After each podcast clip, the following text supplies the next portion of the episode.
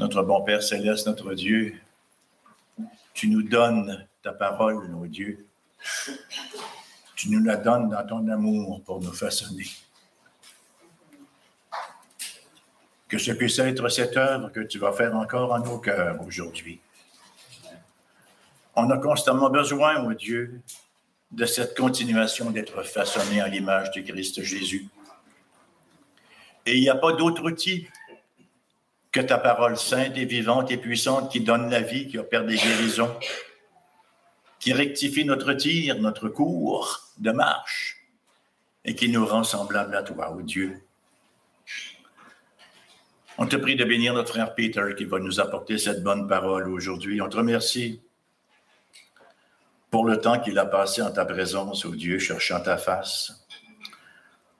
Pour le temps qu'il a passé également à creuser cette parole sacrée afin de la partager comme on partage du pain de vie à nous ce matin. On te prie pour nous qui allons l'écouter. Nous avons cette propension à nous laisser distraire par toutes sortes de choses. Cette tendance parfois même à être indifférent. Au Seigneur, que tu disposes nos cœurs, que tu nous donnes une discipline d'écoute, nous vivons dans une culture où tout le monde parle, mais peu écoute. Donne-nous, Seigneur, des oreilles du cœur tendues afin de recevoir ce que tu veux nous proclamer ce matin. À ta plus grande gloire en Christ Jésus. Amen. Bonjour à tous.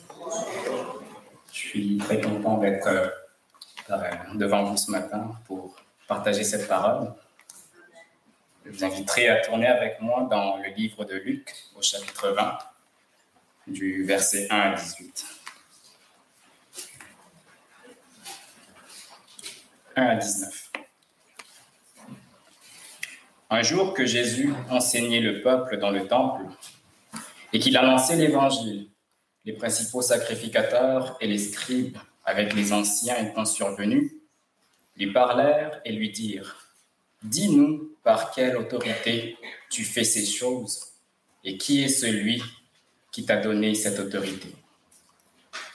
Il répondit et leur dit, je vous demanderai aussi une chose, dites-la moi. Le baptême de Jean venait-il du ciel ou des hommes? Or, ils raisonnaient ainsi en eux-mêmes. Si nous disons du ciel, il dira, pourquoi donc n'y avez-vous pas cru? Et si nous disons des hommes, tout le peuple nous lapidera, car il est persuadé que Jean est un prophète. C'est pourquoi ils répondirent qu'ils ne savaient d'où il venait. Et Jésus leur dit, je ne vous dirai pas non plus par quelle autorité je fais ces choses. Alors il se mit à dire au peuple cette parabole. Un homme planta une vigne et la loua à des vignerons, et fut longtemps absent. Et la saison étant venue, il envoya un serviteur vers les vignerons,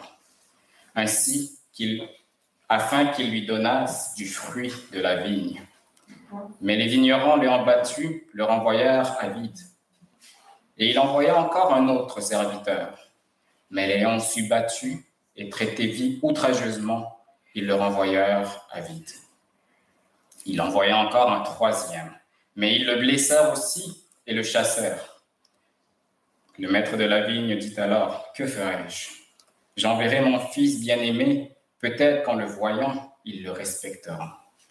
Mais les vignerons l'ayant vu, raisonnèrent ainsi entre eux en disant, Celui-ci est l'héritier.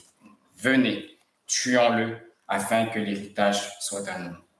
Et l'ayant jeté hors de la vigne, ils le tuèrent. Que fera donc le maître de la vigne?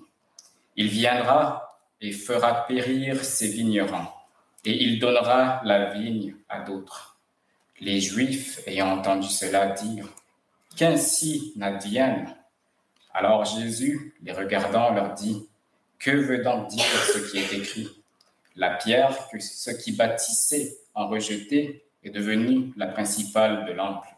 Quiconque tombera sur cette pierre sera brisé, et elle écrasera celui sur qui elle tombera. Alors les principaux sacrificateurs et les scribes cherchèrent alors même à jeter le main sur lui, car ils avaient reconnu qu'il avait 17 paraboles contre eux. Mais ils craignirent le peuple. Que le Seigneur puisse bénir cette parole dans nos cœurs. Alors, dans ce passage de Luc 20, nous nous trouvons à quelques jours de l'arrestation, puis du jugement et de la crucifixion du Seigneur Jésus. Et euh, il y a une très grande tension entre le Seigneur puis les principaux juifs concernant son autorité sur le peuple, son autorité d'enseigner. Et cette séquence qu'on est en train de lire est précédée par plusieurs événements qui fait déjà, qui, qui, qui haussent déjà les, les poils des, des, des principaux du peuple, parce que ça commence avec l'entrée principale de Jésus à Jérusalem. Alors qu'il est monté sur un âne, il entre, et là le peuple crie son nom, célèbre ses louanges en criant Hosanna au fils de David, béni soit celui qui vient au nom du Seigneur. Alors cette entrée triomphale, les principaux du peuple l'ont vu et ça les a portés à le mépriser. Ensuite est venu, ensuite de ça, le nettoyage du temple. Alors que Jésus entre dans le temple, il voit les marchands qui sont en train de souiller le temple.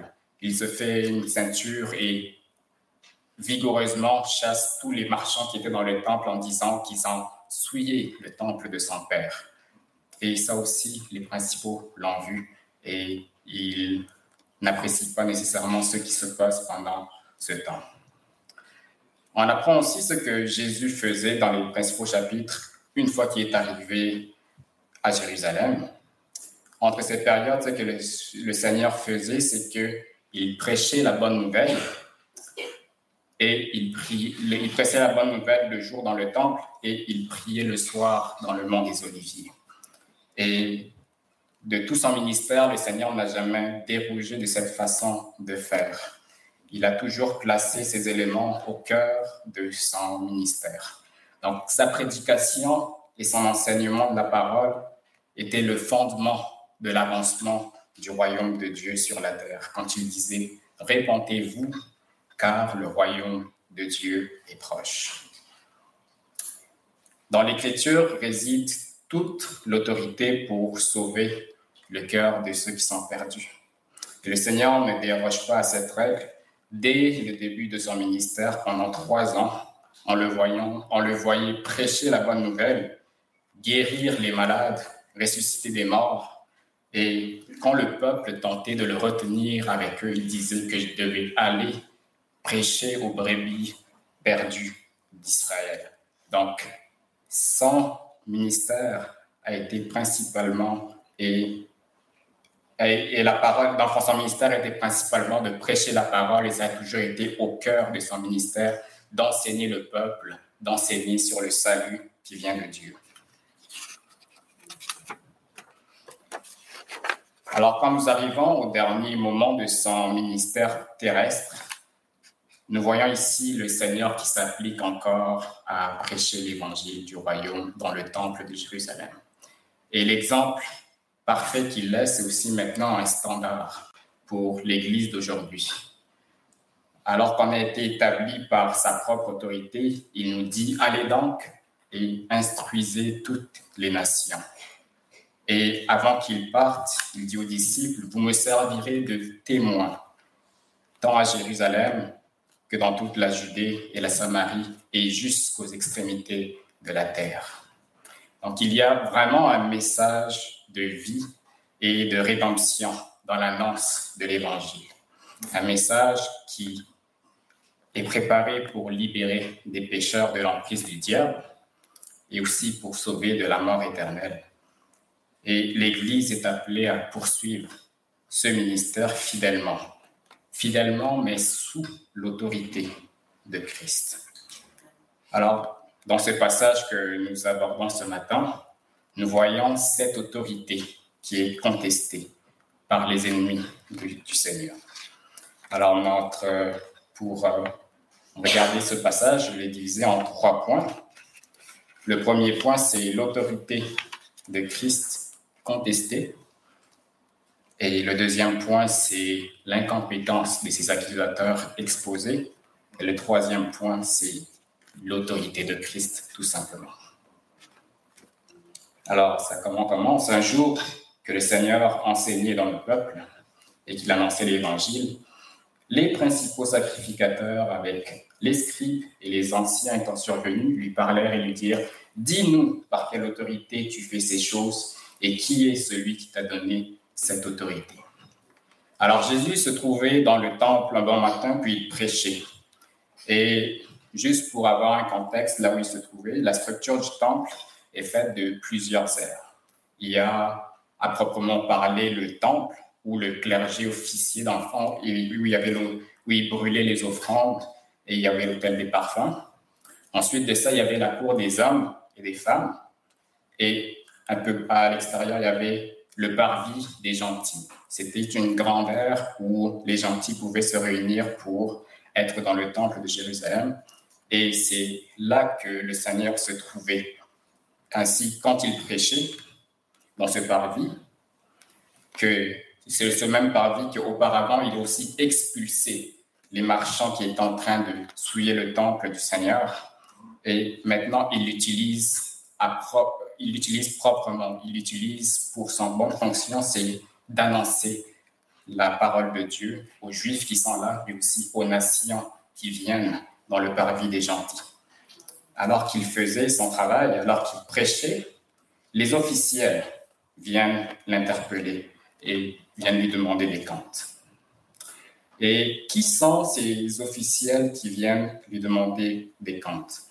On parle des principaux sacrificateurs, on parle des scribes et on parle des anciens. C'est ce trois groupes de personnes, on est ensemble, représentent cette entité qu'on appelait le Sanhédrin, qui était comme l'entité gouvernementale juive qui régulait la vie des Juifs. Et ce regroupement représentait l'autorité spirituelle en Israël.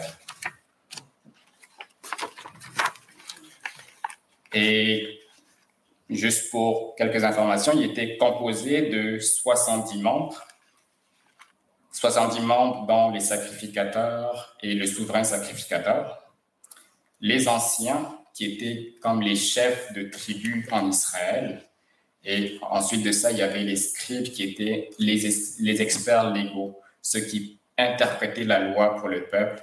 Et dans ce groupe, on incluait les pharisiens, qu'on connaît très bien dans les Écritures. Et ce groupe-là était présidé par le souverain sacrificateur, ce qui en faisait au total 70 membres, plus un, le souverain sacrificateur. L'autorité du Sanhédrin a toujours été euh, dépendante du monarque ou du gouvernement qui était en place.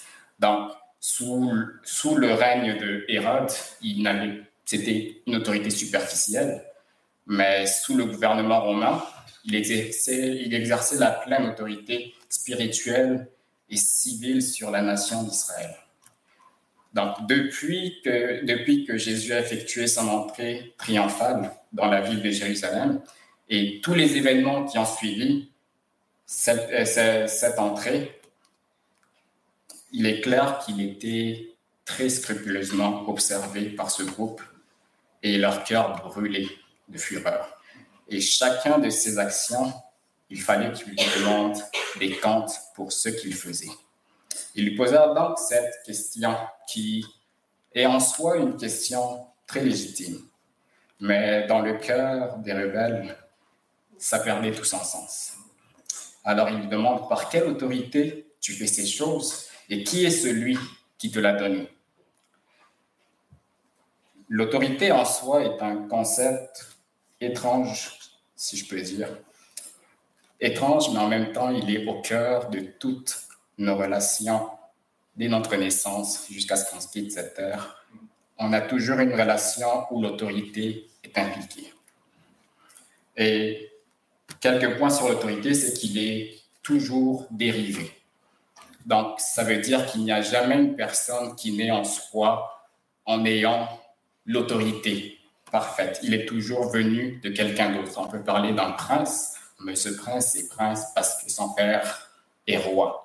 On peut parler euh, d'un directeur d'école, ben, son autorité découle toujours d'une commission scolaire qui l'a mis sur place. Donc l'autorité n'est pas un attribut qui est intrinsèque en nous, mais elle est toujours dérivée et on le reçoit toujours de quelqu'un.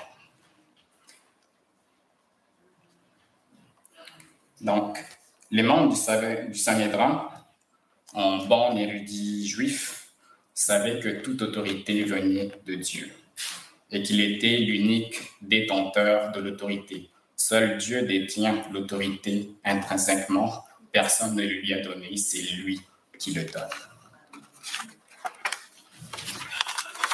Et deuxièmement, sur l'autorité, c'est que ici-bas, l'autorité est exercée toujours dans des limites physiques. On peut parler de juridiction. Ainsi, dans une église qu'on appelle l'église locale, l'autorité est exercée sur cette église seulement. Pour un père de famille, il exerce son autorité sur sa famille. Pour un employeur, il exerce son autorité sur ses employés dans le cadre de leur emploi. Un enseignant dans le cadre de sa classe. Un gouvernement officie son autorité dans le cadre des limites physiques de sa comté.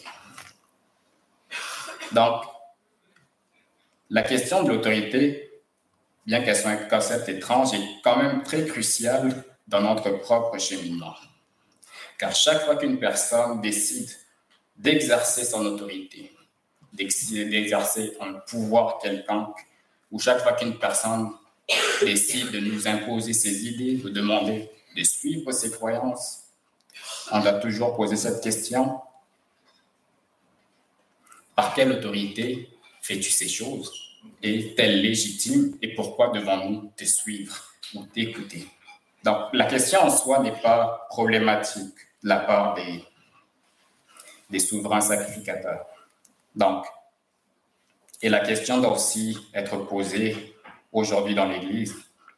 L'autorité qui est exercée dans l'Église est-elle sous la direction de Dieu, de l'Écriture, est-elle en accord avec ce que dit l'Écriture? Donc, la délégation du Saint-Hédrin voulait en fait savoir deux choses avec cette question. Dis-nous qui t'a donné l'autorité de faire ces choses ici, parce que toute autorité vient de Dieu, mais qui t'a donné le droit de le faire ici, et montre-nous que tu es autorisé à l'exercer dans le temple ici. Donc ça, c'est le problème de juridiction. Il avait... Me relire. Ils avaient le droit de poser ces questions en tant qu'autorité locale sur Jérusalem. Ils étaient légitimes dans leur demande de demander ces choses. Et Jésus ne rejette pas leurs questions. Bien que leur attitude était un peu questionnable, Jésus ne rejette pas du tout la question. Mais quel était le but de ce regroupement du Sanhédrin qui venait poser la question à Jésus Un, était de discréditer le Seigneur, le dépeindre comme un rebelle, un fauteur de troubles dans le peuple, montrer qu'il n'avait aucune autorité, car ce n'est pas eux qui l'ont mandaté pour venir enseigner.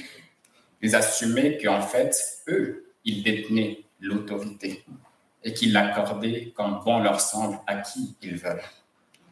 Et cette question d'autorité a été aussi posée d'une façon différente si on tourne dans Marc 6.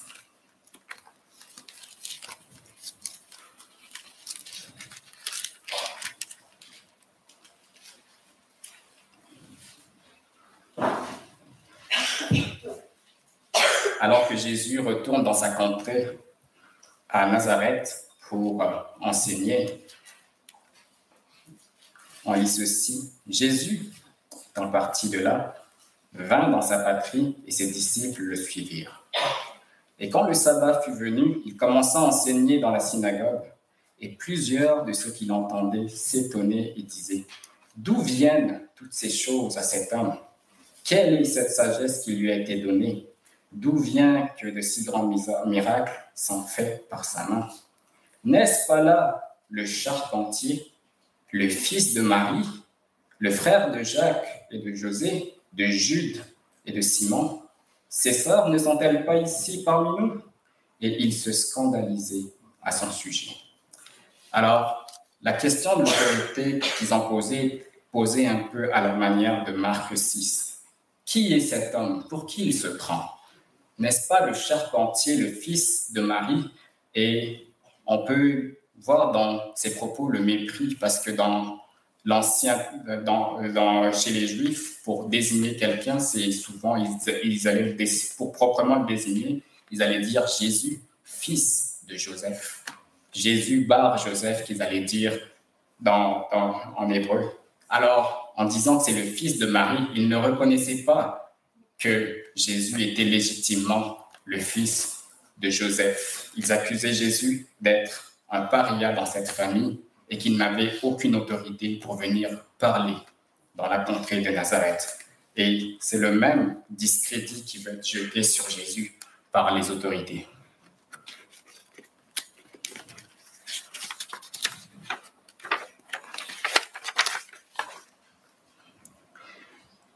Alors, pensant qu'ils avaient autorité sur le peuple pour accorder à qui ils veulent, en fait, ils pensaient que les sacrificateurs avaient l'autorité sur le temple. Les scribes pensaient qu'ils avaient l'autorité sur l'écriture et sur l'interprétation qui devait être faite des écritures. Les anciens pensaient qu'ils avaient autorité sur la vie locale sur les mœurs du peuple, sur les traditions qui devaient être suivies.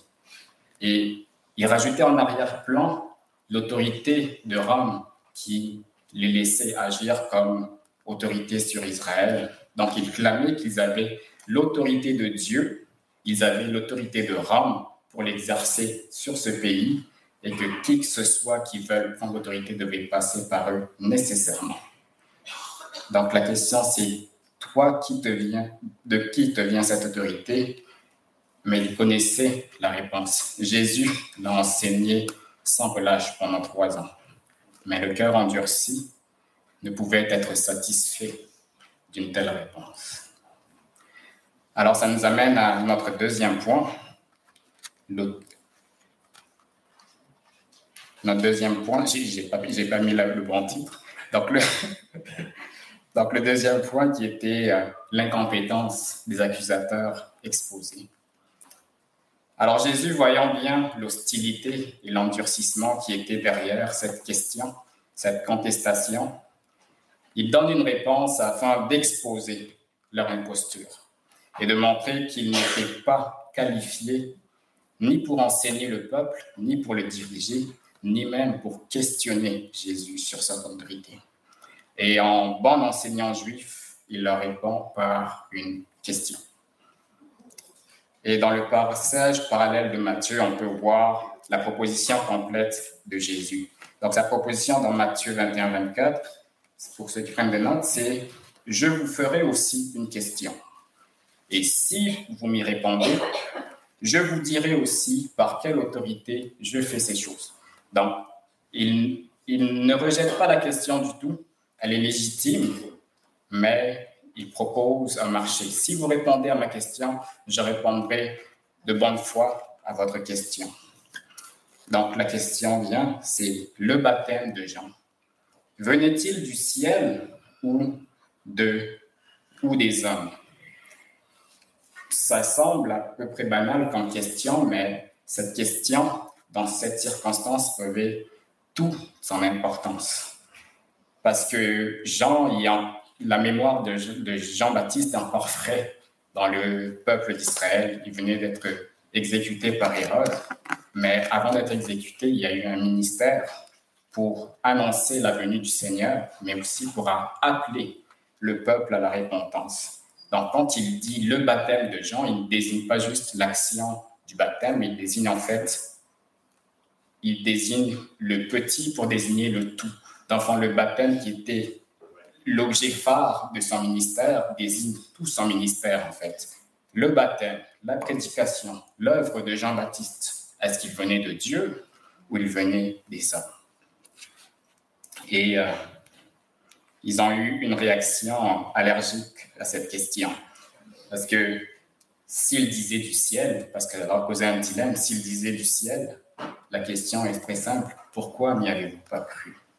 Parce que, comme on a lu dans Jean 1, qui dit qu'il y a eu un homme appelé Jean qui est venu rendre témoignage à la vérité, ils ont enquêté sur cet homme, juste dans Jean 1, après le verset 19. Ça nous dit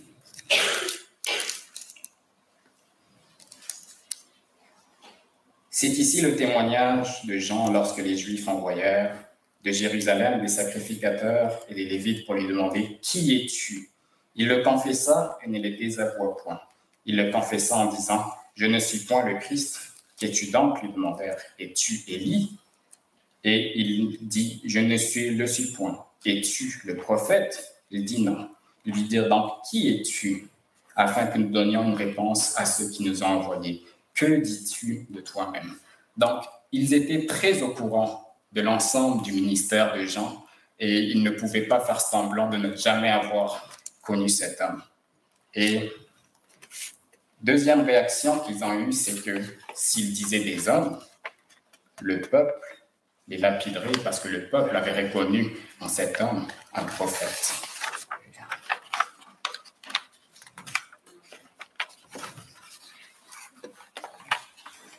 Alors, la question, c'est que pour un sujet aussi important que celui qui annonce la venue du Seigneur, il devait savoir par quelle autorité cet homme parlait. Et dans ce dilemme, dans ce dilemme qui vivait en dedans d'eux, ils choisissent la malhonnêteté. Et dans les, et dans les deux cas, ils étaient pris au piège dans leur raisonnement. Étant déjà démasqués pour leur hypocrisie, ils décidèrent d'ajouter donc à l'hypocrisie le mensonge. C'est pourquoi ils répondirent qu'ils ne savaient pas d'où ils venaient. Et Jésus leur dit, je ne vous dirai pas non plus par quelle autorité je fais cette chose. Donc, le refus de répondre à cette question dégage le Seigneur de toute obligation de leur fournir une réponse. Mais par contre, ça venait d'exposer leur manque de sincérité et leur incompétence pour guider le peuple d'Israël. Car dans une question aussi importante que de savoir la source du ministère de Jean, son baptême, sa prédication, les autorités ont répondu, nous ne savons rien. Ce ministère, un ministère qui travaille dans le cœur des Israélites, à la venue du Messie, les autorités religieuses n'avaient aucune réponse à fournir pour cela. Et face à ce refus de répondre, il y a un commentateur dont je n'ai pas marqué le, nom, dit ceci. Et parce qu'ils ont refusé de donner une réponse honnête à la question de Jésus, notre Seigneur aussi a refusé de répondre à leurs questions. Alors, leur tentative de le piéger a échoué et a mené à l'exposition de leur manque de sincérité et leur incompétence, pour continuer d'agir en tant qu'autorité spirituelle pour le peuple d'Israël. Parce que sur un sujet aussi important que l'autorité et le ministère de Jean, et par le fait même celui de Jésus-Christ, un sujet sur lequel le peuple avait besoin d'avoir une réponse claire, ils ont répondu, nous n'en savons rien. Ils ont démontré qu'ils ont perdu leur droit d'être regardés comme enseignants en Israël et conséquemment qu'ils n'avaient pas le droit de questionner les actions du Seigneur. Et sur ces faits, le Seigneur légitimement refuse de répondre à leurs questions, leur faisant connaître que s'ils ne sont pas en mesure de reconnaître l'autorité quand ils le voient, rien ne pourra les convaincre. Le Seigneur les a réduits au silence, mais il n'en reste pas là. Il poursuit alors cette parole, cette parabole qu'il adresse au peuple. Après en avoir fini avec les principaux, il se tourne vers le peuple pour continuer l'accusation, en fait. Il poursuit avec cette parabole qui voile à peine les intentions du Seigneur face à, face à, à ses enseignants qui venaient d'être disqualifiés de leur office. Eux qui l'accusaient d'être un rebelle, va être identifié comme les vrais rebelles aux yeux de tous les peuples présents. Et les principaux sacrificateurs savaient très bien que cette parabole était adressée à eux, car au verset 19, ça dit Et les principaux sacrificateurs et les scribes, alors même, cherchèrent à se jeter sur lui, mais ils craignirent le peuple, car ils savaient que cette parabole les concerne. Alors, que dit cette parabole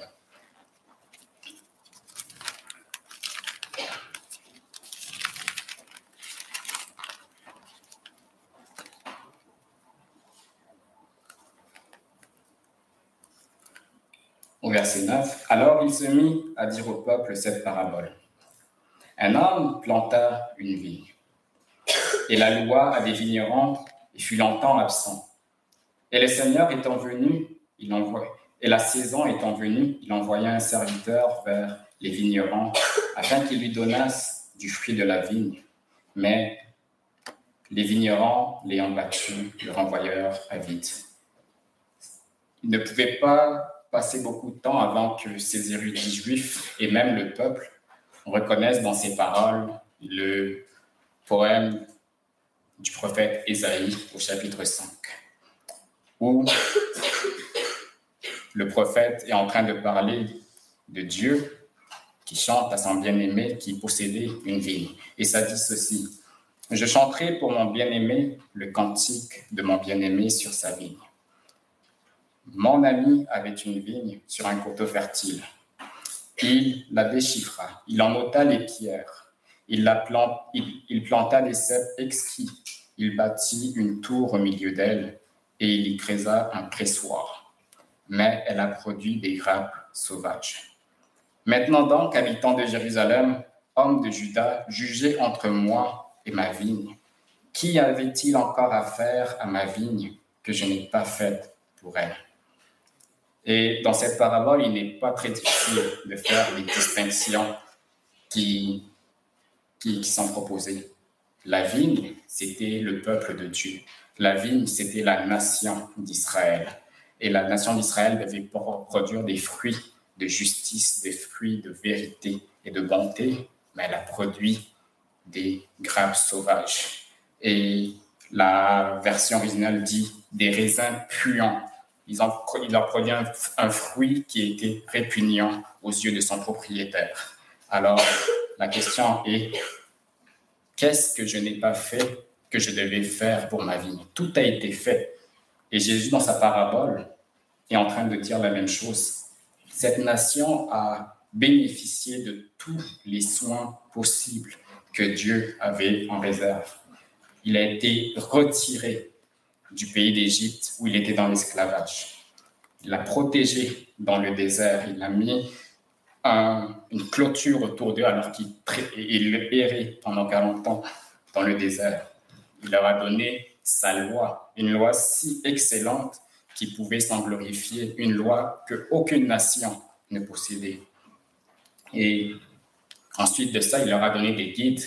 On peut penser à Moïse, on peut penser à Josué, on peut penser à Othniel et à tous les juges qui ont suivi. On peut penser à, au prophète Samuel, qui était le faiseur de rois. Ensuite de ça, on peut penser au roi David, au roi Salomon, les, le leadership possible pour mener Israël à être une nation obéissante, une nation sainte, car il leur a dit Soyez saints, car je suis saint. Mais une fois qu'Israël a atteint son apogée, sa période de gloire, la dégringolade, la chute a été vertigineuse. Alors, le prophète Isaïe, dans son chapitre 1, parle de cet oracle dans le temps de ces rois qui vivaient avec Israël et Juda qui étaient séparés, mais où l'idolâtrie et le crime étaient à une ampleur extraordinaire. Donc, tout a été fait pour la vie. Tout a été fait et rien ne pouvait être ajouté qu'on n'avait déjà pas fait. Alors, quand c'était rendu le temps d'avoir les fruits, le maître envoie des serviteurs cherchaient les fruits de la saison. Et les vignerons, ayant vu le premier serviteur, le battu. Le deuxième serviteur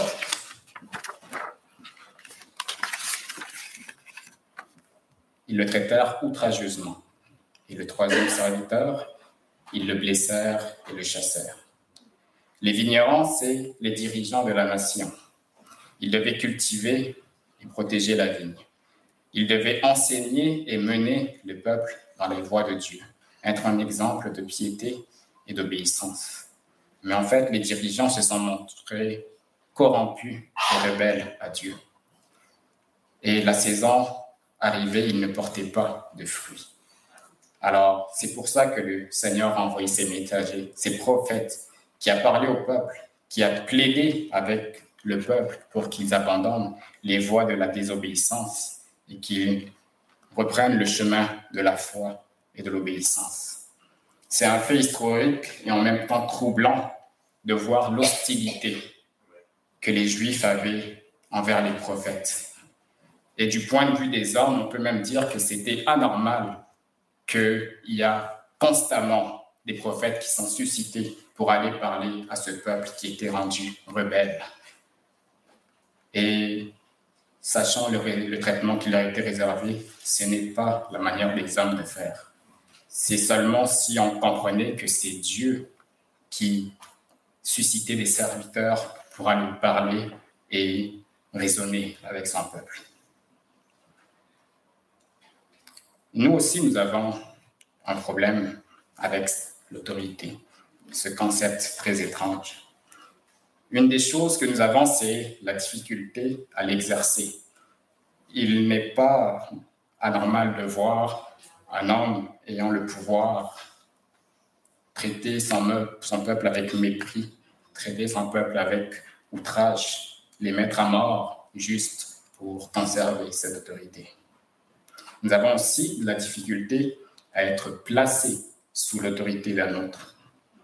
Et quand cela concerne Dieu, notre entêtement peut atteindre des sommets inimaginables. Et dans son exposition de ce passage, le docteur Arcis Pro pose cette question. Qu'y a-t-il en nous qui nous rend si hostile à Dieu, qui fait de lui notre ennemi mortel? Et il propose quatre points. Nous aimons notre autonomie de façon maladive. Quand nous sommes contraints de nous soumettre à l'autorité d'un autre, il y a un énorme ego, un énorme moi qui fait surface et qui cherche son intérêt dans la situation. Nous souhaitons que tout soit fait selon nos termes, sans que nul autre n'interfère. Et si nous pouvons le faire, nous saisirons l'autorité par nos propres moyens. Notre gain personnel est ce qui compte principalement. Le deuxième point qu'il propose, c'est nous nous aimons de façon déréglée. Nous avons toute une attirail de médailles personnelles que nous cachons, que, qui peut servir à notre auto-gratification. Quand nous sommes reprochés, on y retourne et on regarde tout ce qu'on a accompli, toutes ces belles choses. Nous sommes les meilleures personnes qui existent. Nous nous décorons. Nous voulons appeler le mal bien et nous couvrir de nos médailles. Nos défauts, nous ne sommes jamais satisfaits de nos vies et nous nous couvrons de fierté pour ne pas voir tout ce qu'il y a de défauts et de mal en nous. Et la troisième proposition, c'est que l'Éternel est un Dieu saint. Ses standards sont élevés, inatteignables. Il n'est pas comme nous il est étranger à toutes nos manières de vivre. Et ses standards sont si élevés, mais il exige de nous la sainteté si nous voulons vivre et vivre auprès de lui. Donc nous voyons ces standards que nous ne pouvons jamais atteindre et ça éveille en nous cet ego démesuré, cet amour de soi déréglé. Et la quatrième proposition est que l'Éternel est immuable. Il ne change pas dans sa sainteté. Hier, nous avons péché, il est saint. Aujourd'hui, nous péchons, il est saint. Demain, nous pécherons, il demeure saint. Il n'abaissera pas ces exigences, il n'y aura pas d'accommodement raisonnable pour nos péchés. Et le portrait que je dresse est sombre, mais il n'a pas fini de s'assombrir encore. Parce que, alors qu'ils ont traité avec mépris les trois serviteurs qui ont été envoyés, Percy Sproul continue en disant que si Dieu condescendait à nos infirmités, et s'il s'autorisait à être vulnérable à toute notre hostilité jusqu'à mourir, les hommes le mettront à mort aussitôt. Ils ne le laisseront aucune chance de régner sur eux. Et ce n'est pas seulement une théorie que je suis en train de présenter, c'est un fait qui est arrivé. Le père a envoyé son fils, les vignerons l'ont vu et dit, mettons-le à mort pour avoir l'héritage. Et le Seigneur Jésus est venu sur la terre, il est venu comme un frère, il est venu nous représenter, et les hommes ne l'ont point reconnu. Ils l'ont mis à mort. Et sa mort, c'est cette mort qui nous sauve aujourd'hui. Mais ceci était loin de la pensée de Vigneron. Ils ont vu le Fils, ils l'ont méprisé, jusqu'à le mettre à mort hors de la vigne, afin de garder l'héritage pour eux.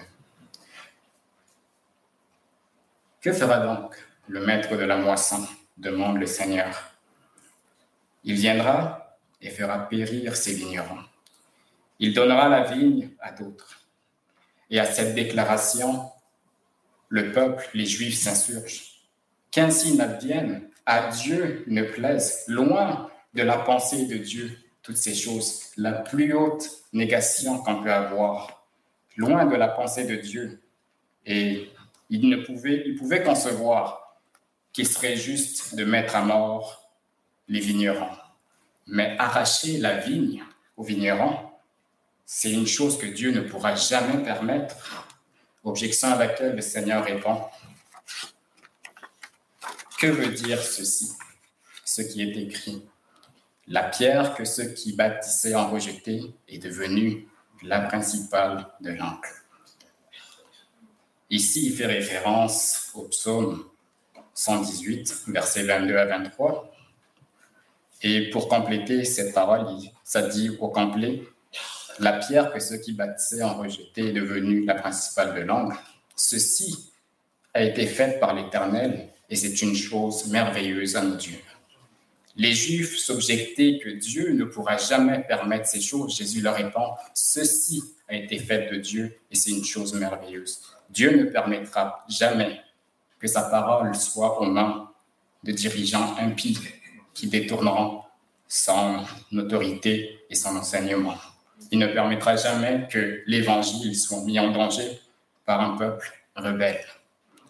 Il s'agit aussi du même psaume que le peuple a entonné lors de son entrée à Jérusalem quand il disait Hosanna au fils de David, béni soit celui qui vient au nom de l'Éternel. Ça rajoute à toute l'ironie. Alors qu'ils l'ont accueilli en chantant ce psaume, Jésus utilise le même psaume pour leur dire que vous êtes rejetés, car vous n'avez pas reconnu celui qui vous parle. Ces dirigeants déchus ont manqué de bénir le Fils de Dieu qui est venu vers eux. Ils ont rejeté la pierre qui est devenue la pierre angulaire d'une nouvelle vigne, la vigne qui sera son Église qu'il protégera pour l'éternité. Et à cette condamnation, il nous sert aussi deux avertissements. Il dit, quiconque tombera sur cette pierre sera brisée. Cette première est tirée de, du passage d'Ésaïe 8, versets 13 à 15. Je vais juste le lire brièvement.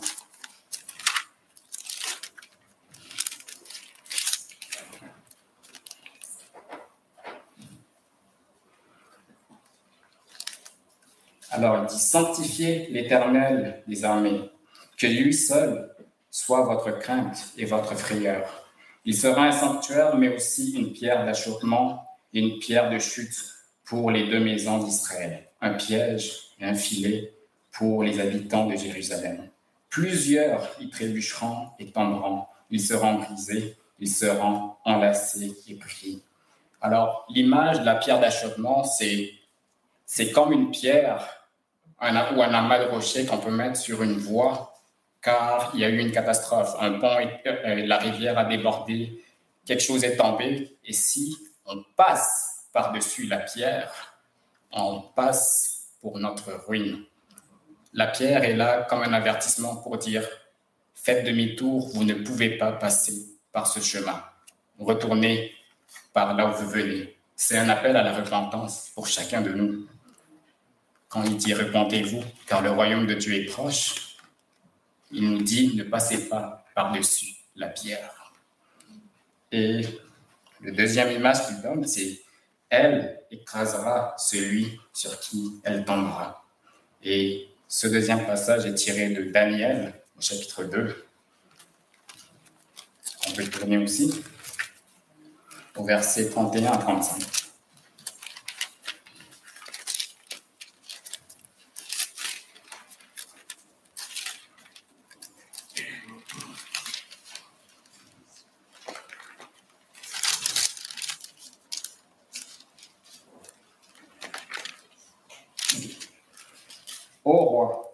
Alors que Daniel parle au roi Nebuchadnezzar du singe qu'il venait de voir, il lui dit Ô roi, tu regardais et tu voyais une grande statue.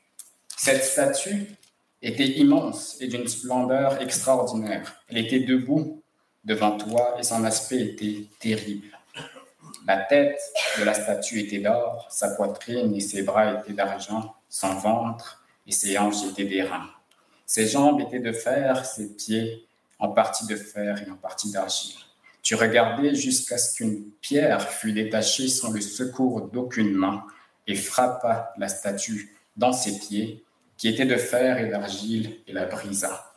Alors le fer, l'argile, l'airain, l'argent et l'or furent brisés ensemble, de verre comme de la balle de l'air en été, et le vent les emporta, il ne s'en trouva plus de vestiges. Mais la pierre qui avait frappé la statue devint une grande montagne et remplit toute la terre. Alors, la deuxième image, c'est le jugement de toutes les nations de la terre. Toutes les nations de la terre passeront par le jugement de Christ et aucun d'eux ne subsistera. Alors voici l'autorité de notre Seigneur il est à lui la vigne. La vigne lui appartient. Et pas seulement la vigne, mais la terre aussi lui appartient. Il a le droit légitime de réguler nos vies, mais il a aussi le droit de juger toutes les nations. Alors, pour revenir à la question qu'il a posée de Jean-Baptiste, il dit, ce ministère de Jean-Baptiste, de qui venait-il? De Dieu ou des hommes? Et on sait très bien que ça venait de Dieu.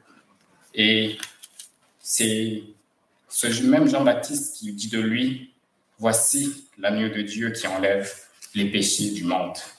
Et c'est ce même, ce, ce même baptême qu'une voix sort du ciel pour dire, celui-ci est mon fils bien-aimé.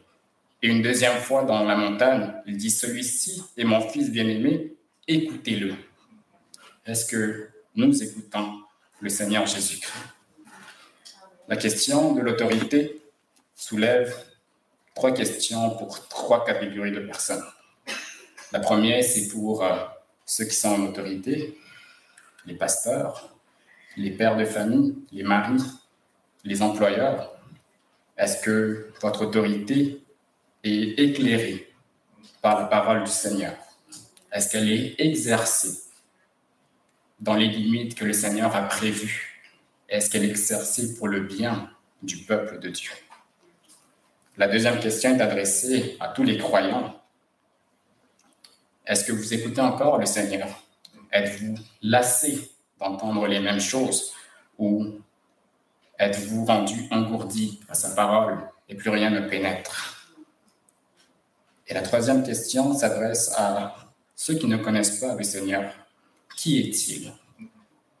Est-ce seulement un bon enseignant de qui on peut tirer quelques leçons de vie pour notre parcours personnel, parce que cette même image de la pierre, l'apôtre Pierre la reprend pour les nations en disant, Il n'y a de salut en aucun autre, car sous le ciel, il n'y a pas un autre nom qui a été donné aux hommes par lequel nous pouvons être sauvés. Est-ce que nous écoutons le Seigneur Jésus? Il est la pierre, mais surtout, dans cette parabole, il est le bien-aimé du Père. Gardons-nous de mépriser son autorité, parce qu'en faisant cela, c'est le Père qui nous jugera indignes de lui. Amen.